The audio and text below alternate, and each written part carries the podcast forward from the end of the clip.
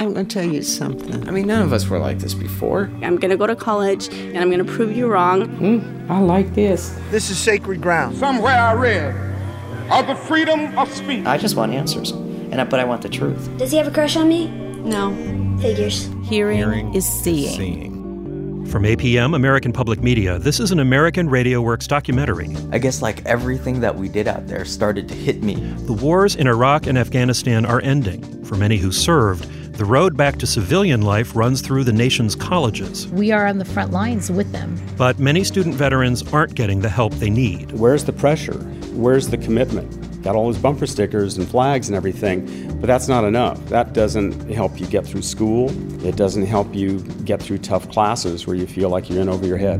I'm Stephen Smith. In the coming hour, from boots to books, student veterans and the new GI Bill from American Radio Works. First, this news.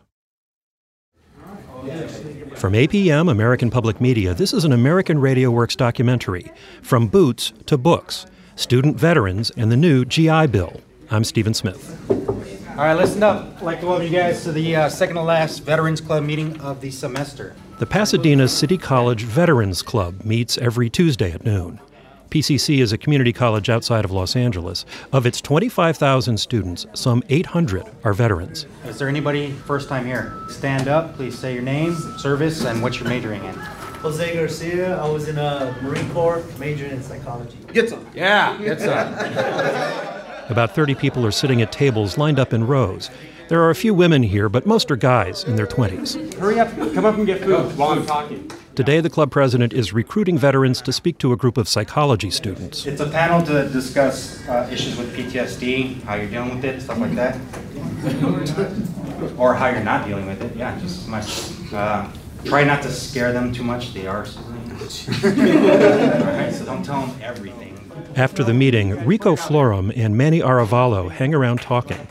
They say all their friends at school are veterans. And then, yeah, it's like with us, like we have a common ground, you know, the military. It's true.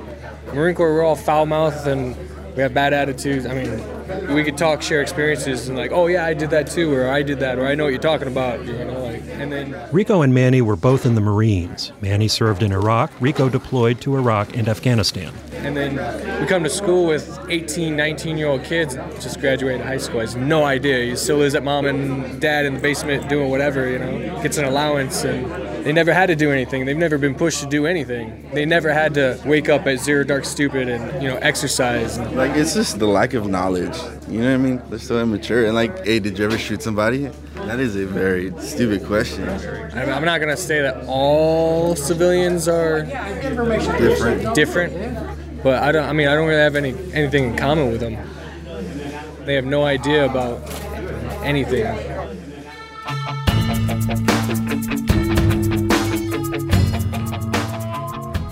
The wars in Iraq and Afghanistan are the longest in American history. Now they're ending, and the men and women who served are coming home. Over nearly 15 years of war, more than a million service people have left the military. And government projections say more than a million more will move into civilian life in the next few years.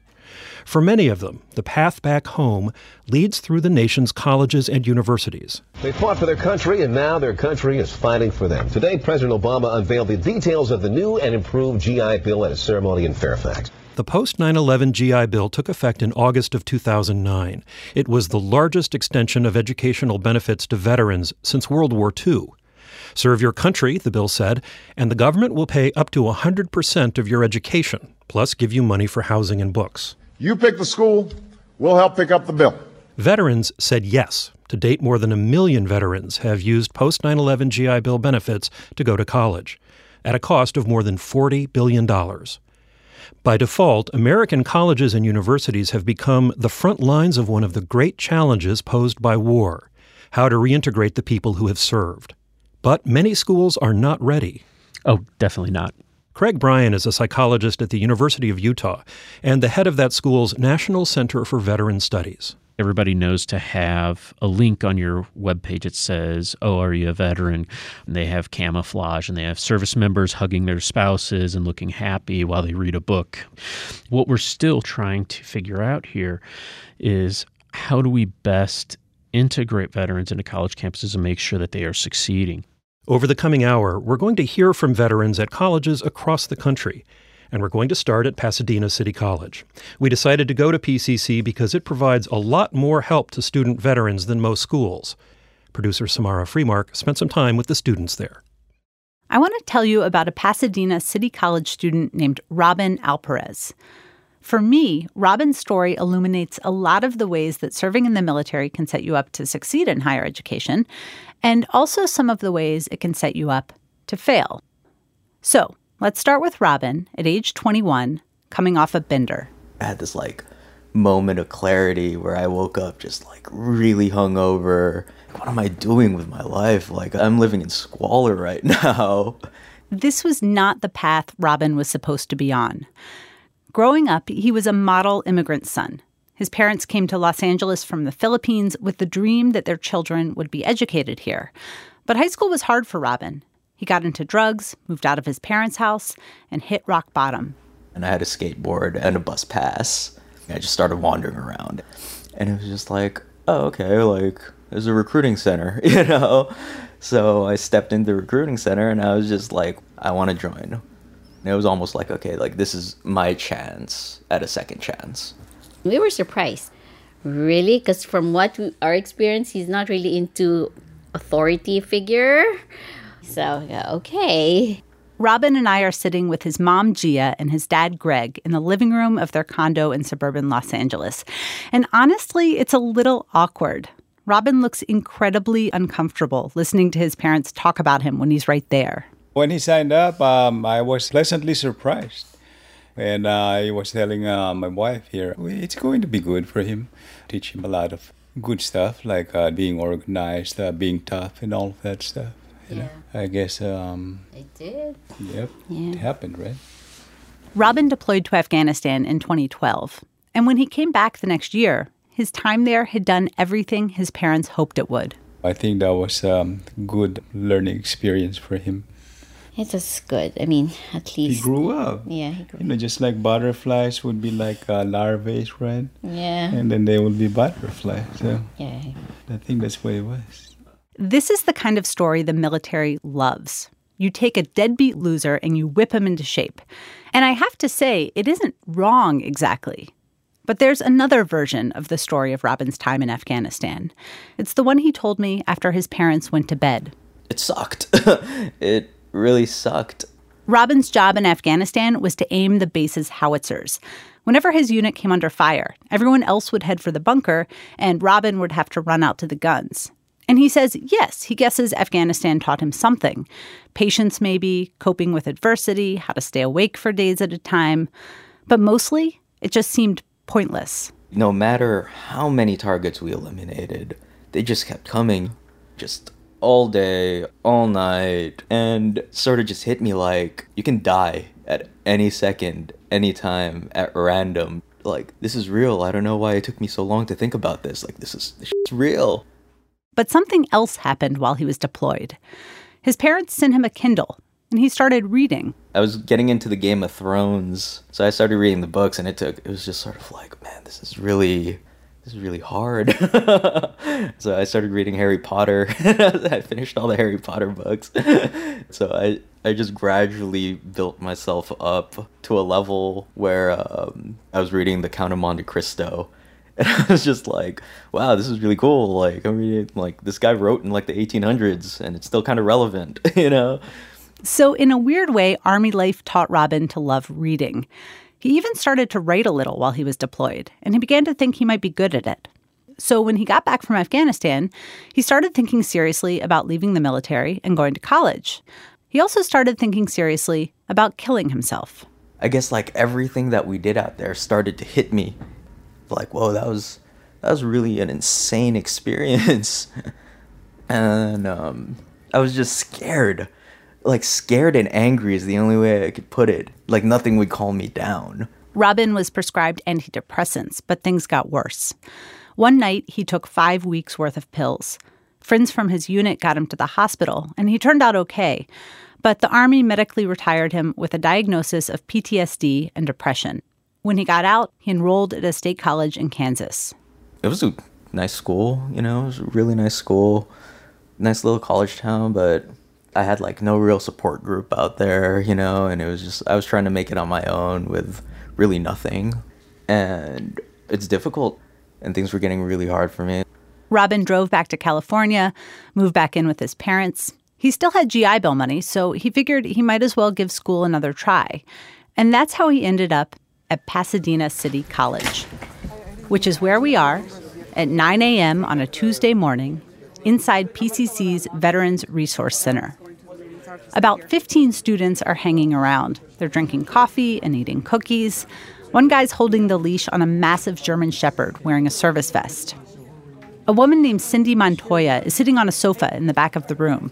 She tells me she's a psychology major, but the real reason she enrolled at PCC was for the GI Bill benefits. That monthly check means an apartment for her and her daughter.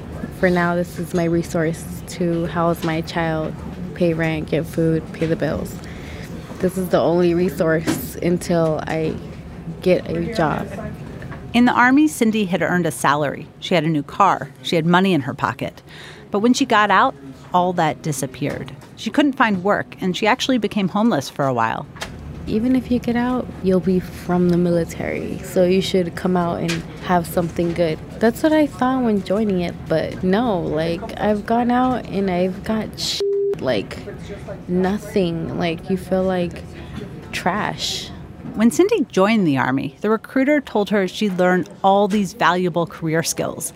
She had this image in her head She'd spend a couple of years enlisted and then get out and have job offers lined up around the block.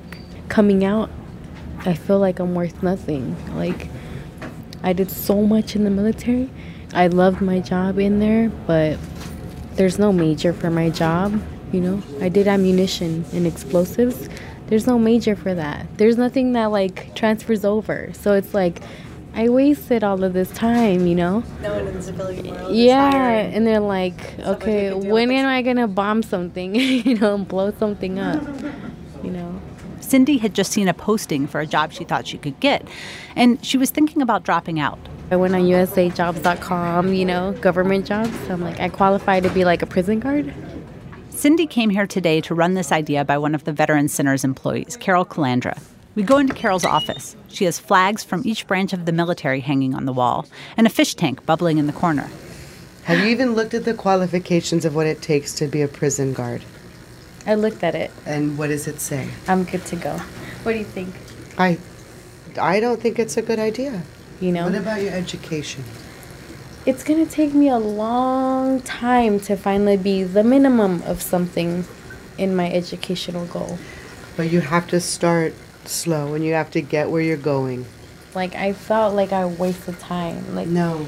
Yes, I did because all my friends already graduated. They're already starting something. They're already someone, you know, and I'm not. But and I don't want to keep doing this school. Like I'm only gonna do it for like to have a place to stay, to have my bills paid, and everything. Okay. I need a job. You don't need a job. You need a career. And without well, an education, you're not going to have a career. Fine. But I don't want to do this. I have this mood. Like, it just hits me. Like, I don't want to be around people. Like, I don't know. I'm going to explode. I can't be here. And I'm just like, you know, f- everything then. Good. Now we just got to dust ourselves off and figure it out again. Yeah. You know I love you, right? I know. I know. I know you love me. She does.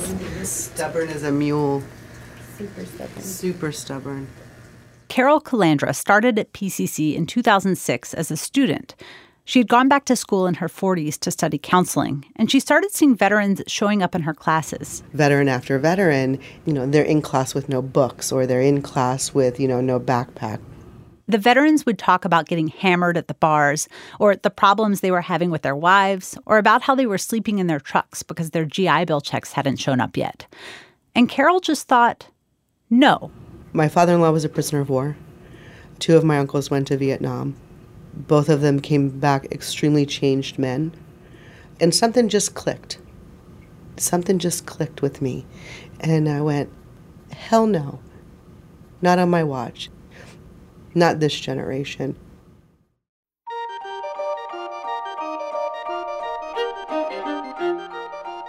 Around this same time, an academic counselor at PCC named Patty Durange Martin started to notice the same problems.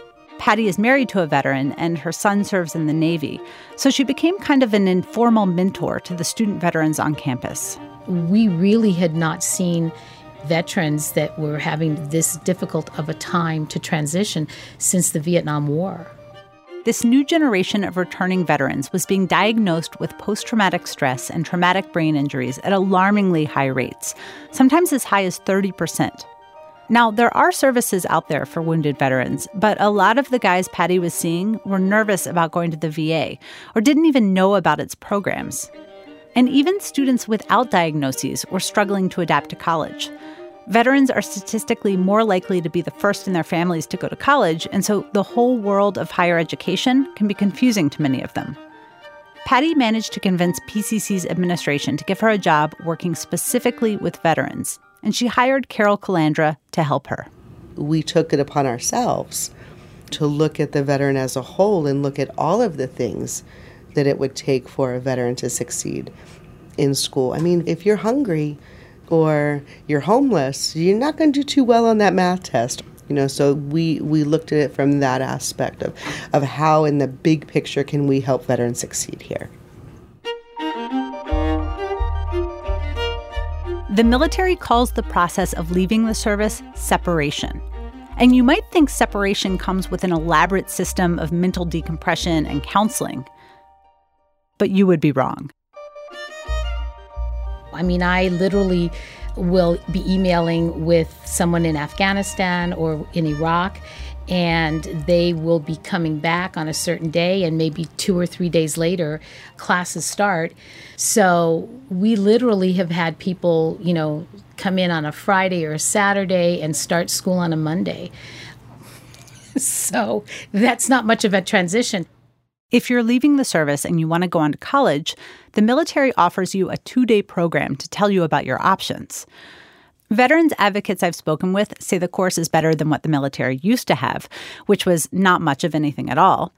But for the most part, they're underwhelmed. They describe long, monotonous briefings. The phrase death by PowerPoint comes up a lot.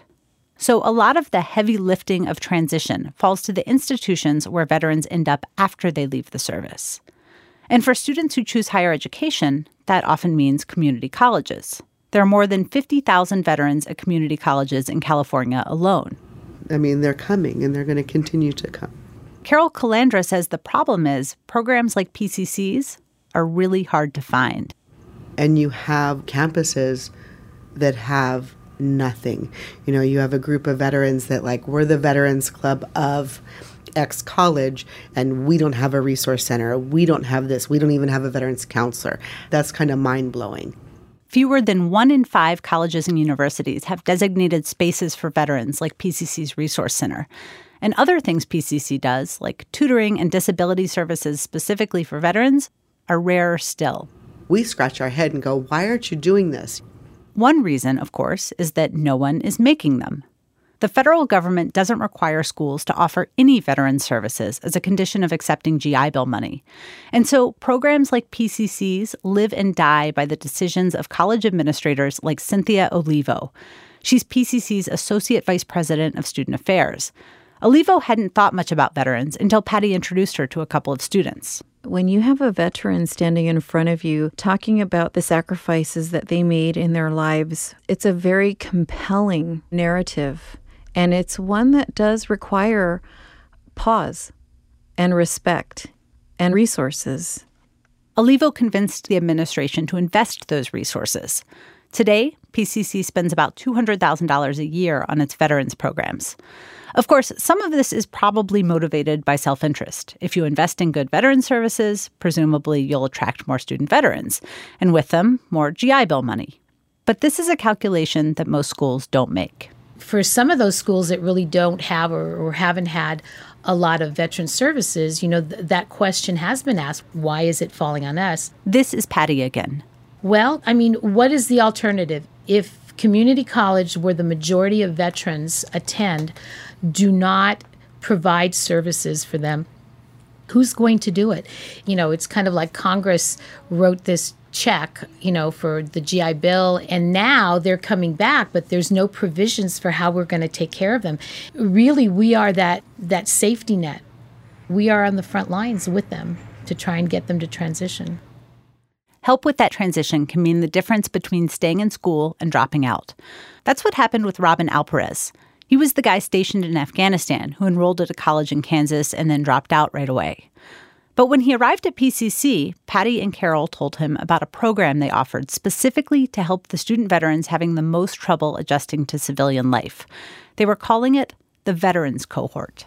And I was just like, okay, what does that mean? You know? And they're just like, we're going to get a bunch of you guys together, you know, college freshmen, and your guys are going to take classes together. So the adjustment will be smooth. The cohort takes four classes together first semester. One is an introduction to higher education class, one is an English credit, one is a science, and the fourth is called the personal development class, but everyone just calls it Boots to Books. The class teaches practical skills like how to take notes, but there's also a lot of time spent on things like post traumatic stress and depression. I remember the first day and the first like 20 minutes of class, it was just dead silence and th- until people started introducing themselves and then from there it was just sort of like it felt like we we became like a small platoon. This is Robin again. They taught us how to study, you know, like how to prioritize your time, how to talk to people. small talk, like I had to relearn small talk. They taught us how to adjust to becoming like a like a functioning civilian again, you know. So that was pretty cool. Hi, good evening, Professor and Boots to Books class. My name is Alex Arguez, and I will be doing my, li- my life plan presentation. I will start off with a little background on myself. One night at PCC, I went to the final session of the semester's Boots to Books class. It's taught by Patty's husband, Harold Martin. He's a Vietnam veteran and a psychology professor here. About 12 guys were scattered across a big classroom. Their last assignment was to write an essay about where they had come from and where they hoped to go. And then they had to stand at a podium and present it to the class. I was born in South Los Angeles, California, and I'm a first generation American. Everyone in the room was nervous, and things started off with a lot of joking. Alex had put together a PowerPoint, and the class thought this was very fancy. But things quickly got serious. Alex finished, a couple more guys went, and then a veteran named Josh got up. I don't know all of your stories. I don't know most of them. I've learned a few of them today. Maybe some of you are where I was six to eight months ago. To those going through losing their home or having chaos envelop them, there are others who recognize your struggle and you're not alone. Josh talked about how when he first started school, he was living in his RV and how hopeless that had made him feel. I keep it mostly to myself, and I guess if I had a point to what all this was, it was that we're all in this struggle together. All of the cataclysmic, cataclysmic events, all the things that are so hard to handle, all the things that you've seen, we're all in it together and we're all there. I was standing next to Josh this whole time, recording him. I had my head down. I didn't want to get in his way or make him more nervous than he already was. And the whole time Josh was talking, I was wondering what was going on out there in the audience. This was a class of combat veterans. I kind of expected some eye rolling. But when Josh was done, I looked up, and about half the guys were wiping their eyes. One of them was Jonathan Ritchie, who got up next. Uh, it's taken me a lot of courage and strength to stand here before you today admit that I tried to kill myself. Sorry, guys. I am a statistic of a veteran suicide. When you tell somebody that's not a room full of veterans and you go up to somebody and you say, Why'd you out of the Marine Corps? I can't sit there and say that I tried to kill myself and they kicked me out. You can't tell somebody that because then they're going to look at you like you're crazy. You know, so I got to make up a story. I have a story and it sucks. You know, but for you guys, it felt good to release it. It felt good to know that I could sit here and you guys aren't judging because we've all been there. Think about your brother. Think about your brother. How many people right next to you are having problems at home? Josh, I love you, brother. I had no idea. I had no idea, man. I live right in Glendale. If you need me, call me. We need to bond. We need to be close. And this class brought a lot of us closer together. People right next to you have been through stuff. You may not even know it. Thank you.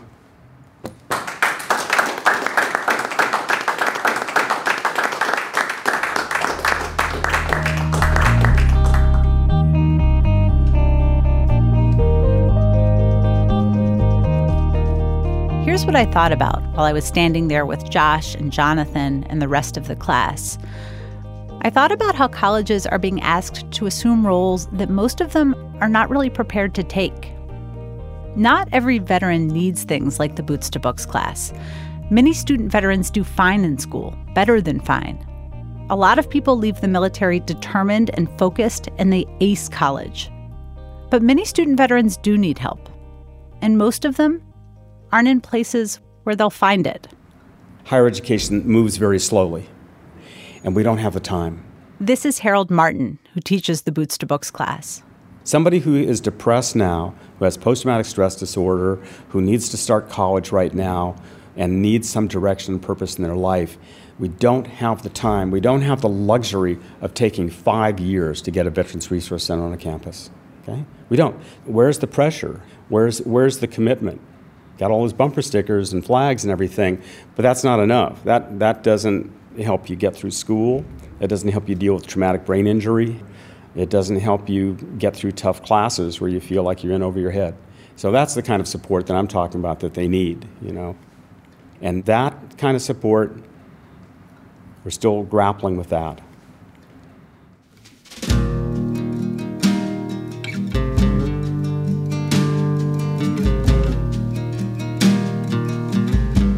You're listening to an American Radio Works documentary, From Boots to Books Student Veterans and the New GI Bill.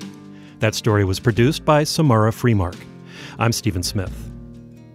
We checked in with PCC veterans Cindy Montoya and Robin Alperez at the end of the semester.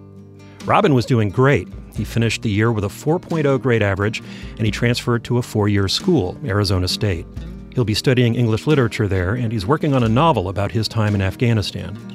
He says he's finally starting to make some civilian friends. But Cindy had disappeared. Carol Calandra told us that she had dropped out and moved to Las Vegas. Carol hoped that Cindy would go back to school one day, but mostly, she hoped Cindy and her daughter were okay.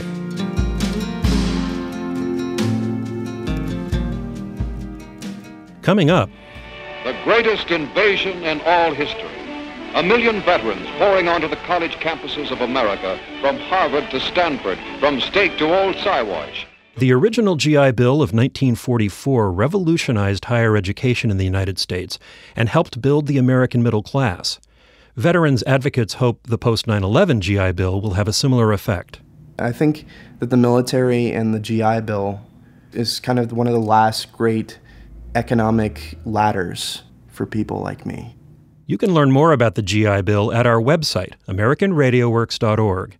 You can also see photos of PCC student veterans and find data on how schools are supporting their student veterans or not. That's AmericanRadioWorks.org. We'd also like to know what impact American Radio Works stories have on you. Has this documentary or any other we've made changed how you think about an issue?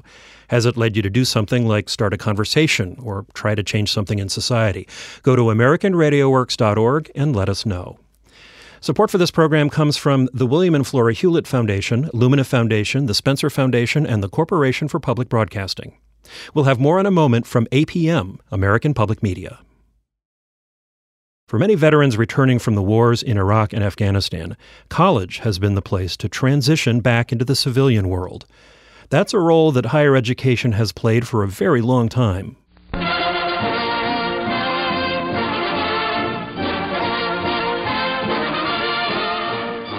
From APM, American Public Media, this is an American Radio Works documentary, From Boots to Books Student Veterans and the New GI Bill. I'm Stephen Smith. It's war, the greatest concentration of fighting troops in Washington since 1865. The year was 1932. The country was in the teeth of the Great Depression. Congress announced it was cutting the bonuses it had promised to the men who fought in World War I. Tens of thousands of them marched on Washington. From these jobless men came a grave rumbling that carried to the nation's capital as thousands of ex servicemen converged on the White House itself. Their cry was, Give us our war bonus now. These so called bonus marchers set up camp and refused to move. President Herbert Hoover ordered the Army to clear them out. Soldiers threw tear gas at former soldiers and burned their tents. The orders of the President must be obeyed. And the roaring flames sound the death knell to the fantastic bonus army. In the shadow of the beautiful dome of the capital of the United States of America. It was a fiasco. Michael Gambone is a professor of history at Kutztown University and author of a book about the GI Bill. Politically, it was a disaster for Herbert Hoover, and it was an embarrassment. And in no way, shape, or form did anyone want a repeat of that. In the next election, Hoover was trounced by Franklin Delano Roosevelt, and FDR learned from his predecessor's mistakes. From the very start of World War II, Roosevelt began planning for post war recovery. Here he is giving a fireside chat on the radio in 1943. Among many other things, we are today laying plans for the return to civilian life of our gallant men and women in the armed services. They must not be demobilized into an environment of inflation and unemployment, to a place on the breadline or on a corner selling apples. In June of 1944, Roosevelt signed the GI Bill into law. It was a comprehensive support package for veterans. It covered everything from hospital fees to low interest housing loans to education. The GI Bill of Rights is not a reward or a handout or a gravy train, but rather an American way to make it easier for each man to take his place once again in the community and get some of those things for which he went to war a job, a business, an education, a home. Of those benefits, lawmakers thought the ones that would matter most were jobs and housing. No one thought the educational provisions would be very important. Here's Michael Gambone again. Education at that level was a rare dream for most people. You know, upper middle class and upper class people exclusively. In 1945, fewer than half of Americans had even a high school diploma. But the GI Bill changed all that. Queen Mary recently arrived at New York with over 14,000 American Army and Navy men returning from victory in Europe. After the war, the number of returning soldiers was staggering. Add the fact that she was bringing thousands of Americans home, and we can guess what a welcome sight she was. 16 million people left the military in two years, and many went to school.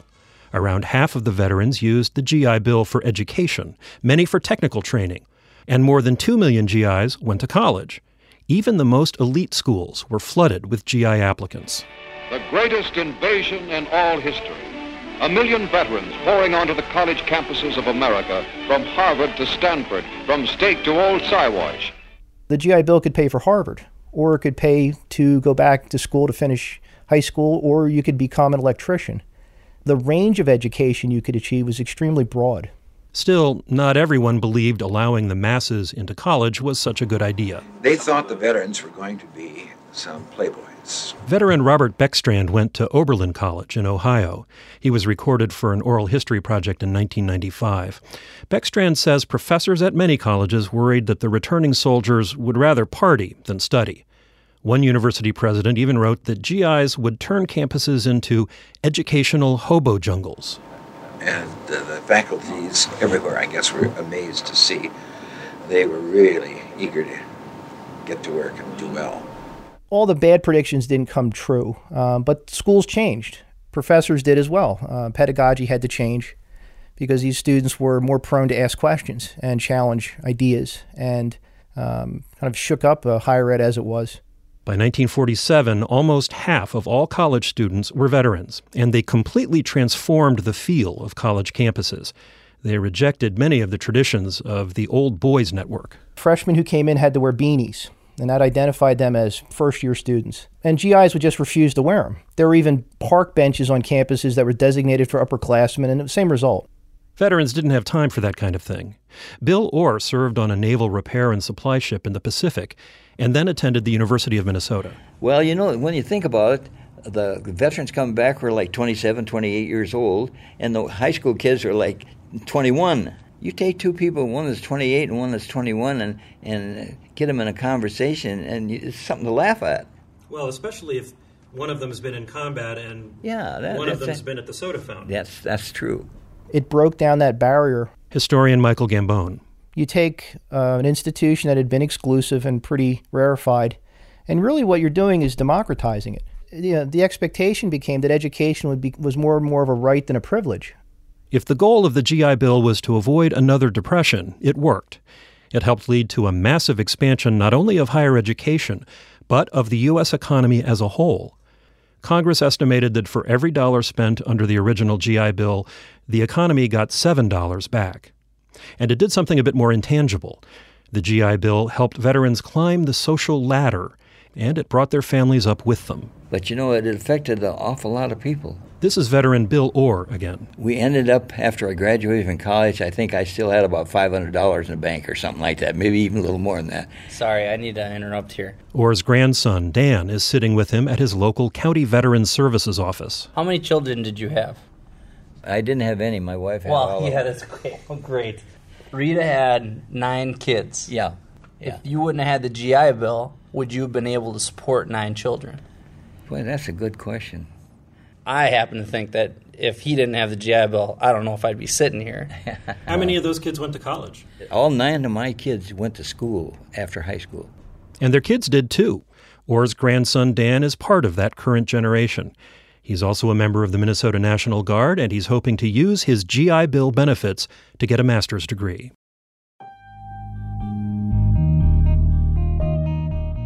The GI Bill funded the education of three Supreme Court justices, three presidents, a dozen senators, 14 Nobel Prize winners, and two dozen Pulitzer Prize winners. It increased the country's intellectual capital exponentially and helped build the professional middle class.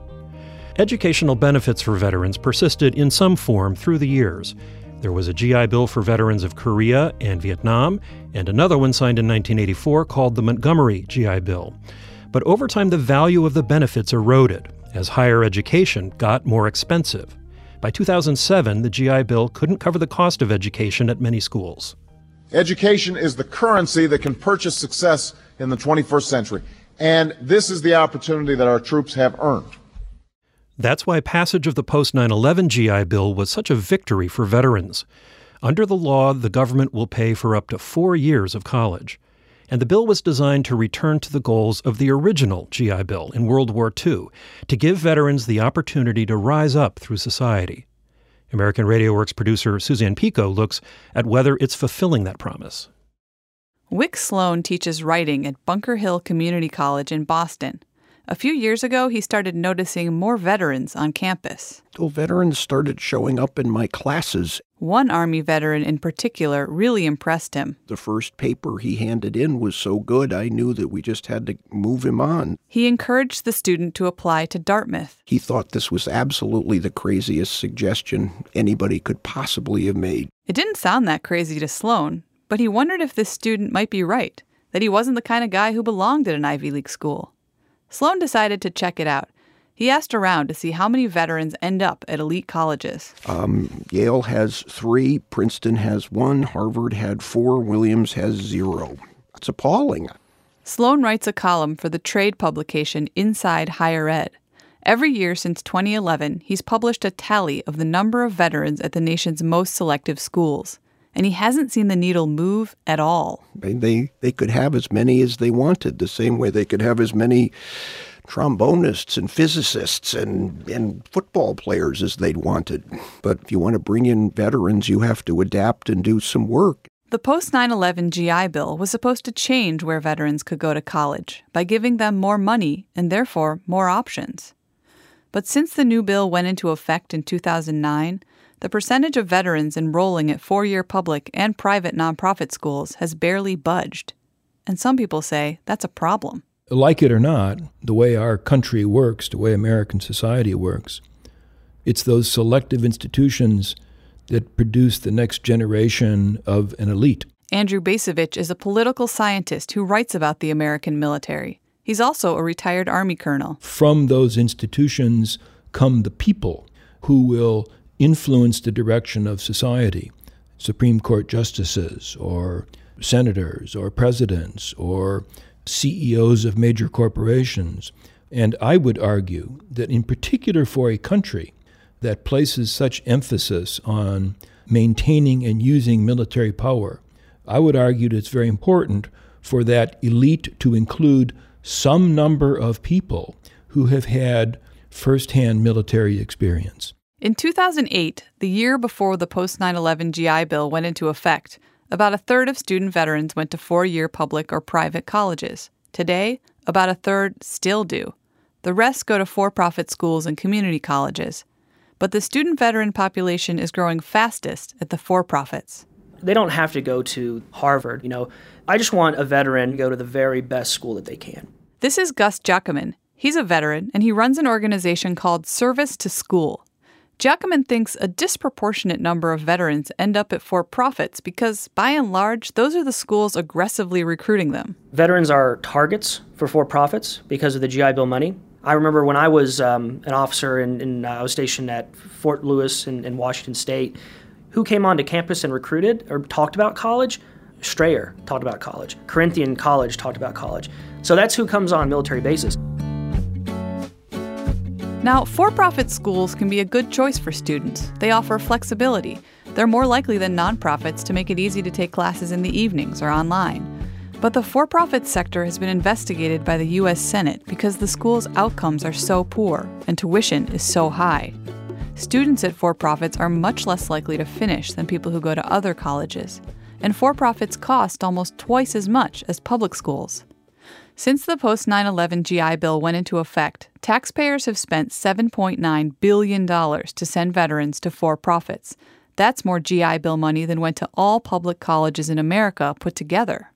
We are, as a nation, are investing a lot in the GI Bill. This is Gus Giacoman again. And we want that GI Bill money to give us the best return that we can.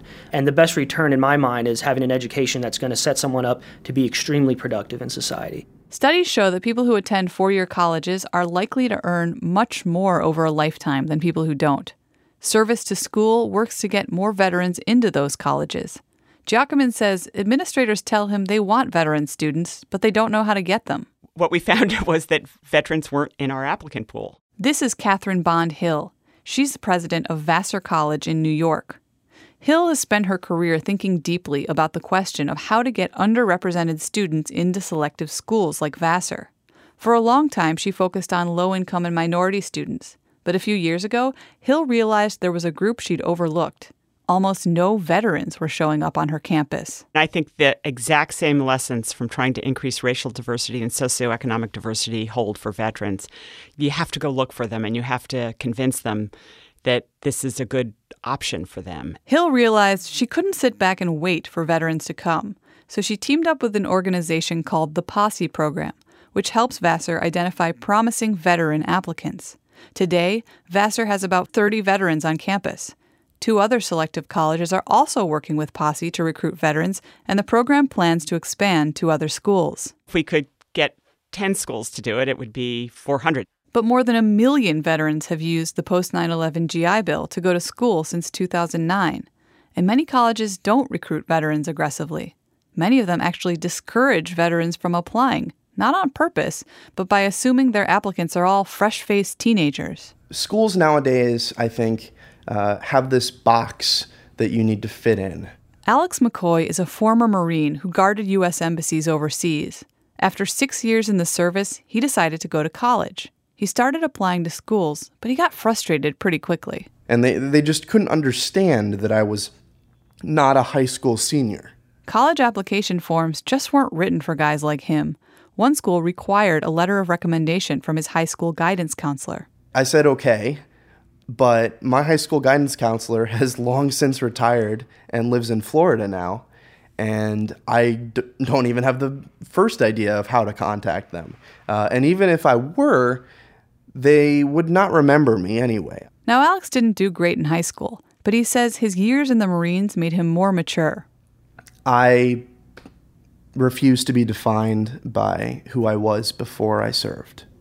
And who I am now is so much stronger and so much more driven than who I was before. Uh, and that's who I want a college to see. He got a letter of recommendation from his commanding officer, a letter from an official at the Department of State, and a letter from the U.S. ambassador to Germany. But schools didn't seem to care. Then he heard about Columbia University in New York. Columbia has a college especially for non traditional students, the School of General Studies. It was founded to serve GIs returning from World War II.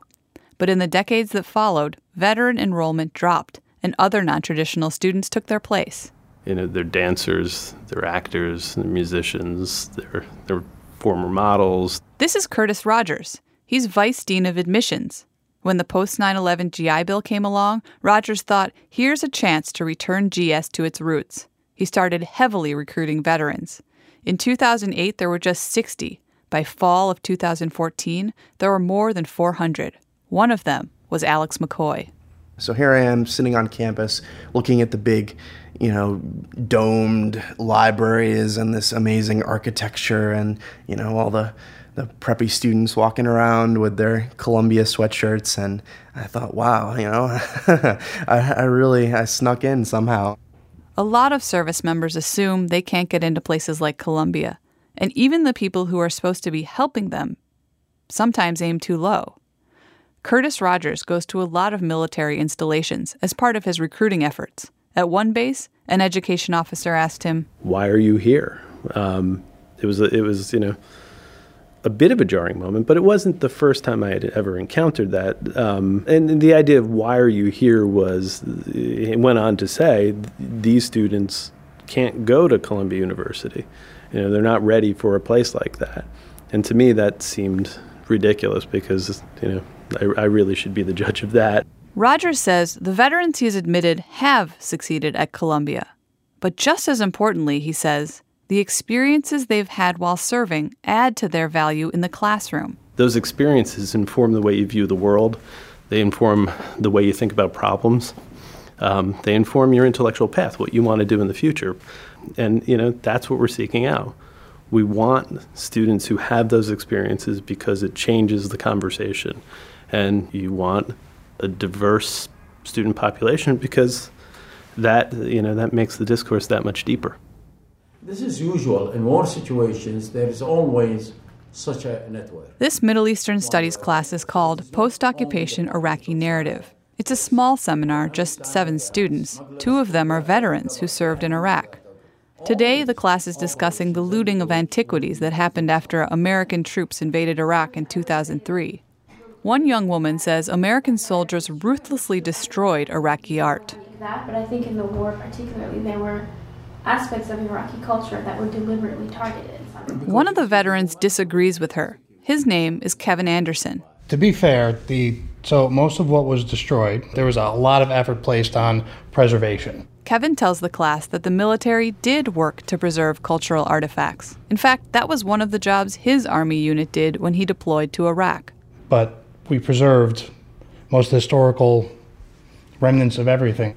Kevin is 31. He's a junior majoring in Middle Eastern studies. He says when he first got to campus, he was intimidated by how smart the students seemed, those who had come straight from high school. But after a few months, he realized that, in a lot of ways, he knew more about the world than they did. Kevin and his wife Kaylee live about an hour and a half from Columbia in Bethel, Connecticut, with their two year old son, Jackson. Which hat do you want? You can only wear one at a time. Um, Columbia hat. Kaylee and Kevin are getting Jackson ready for daycare. It's early spring and it's chilly outside, so Jackson chooses a blue wool hat with a Columbia University logo on it. You want to bring that one with you? Yes. All right, we'll put it in your backpack. Kevin and Kaylee met as Army medics in Afghanistan. She used to go buy crappy movies on the local economy, and we'd sit up all night and watch them, and then, oh, just kind of went from there. Kevin and Kaylee are both using their GI Bill benefits to get their degrees. She's at NYU. Neither of them ever thought they'd end up at top tier schools. no. No, no. I mean, growing up in Indiana, I'd, I'd never heard of like Columbia or NYU. They just didn't talk about schools on the East Coast. Before the military, Kevin was a police officer and Kaylee worked the counter at a bowling alley. Now, Kevin says he's thinking about going to law school when he graduates. Kaylee would like to work in human resources. They want to move out of their apartment and buy a house. But the most important thing college has given their family is more options for their son. Would you ever want your son to enlist? No. my son's not enlisting in the service because I busted my ass to make enough money so he doesn't have to.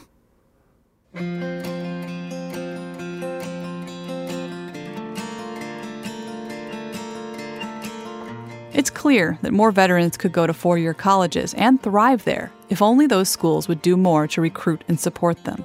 Columbia's School of General Studies is proof that if colleges try harder to open their doors, veterans will come, they'll succeed, and they'll collect on the promise that the country made when they signed up that they'd come out of the armed services better than when they went in, with better chances for the future. Can you imagine um, what your life would be like if you didn't join the military? um, well, I was working at Subway making sandwiches at the time, so I don't know what I would have done. This is Columbia student Alex McCoy again. I would not be here. I don't know if I would have done college. I would probably be doing a service job somewhere. That's kind of a scary thought. I, I think that the military and the GI Bill was is, is kind of one of the last great economic ladders for people like me. And I, I really strongly believe that you shouldn't just get one shot at life. Um, and getting that that second chance is something that I really value about the military and about Columbia for for letting me be here.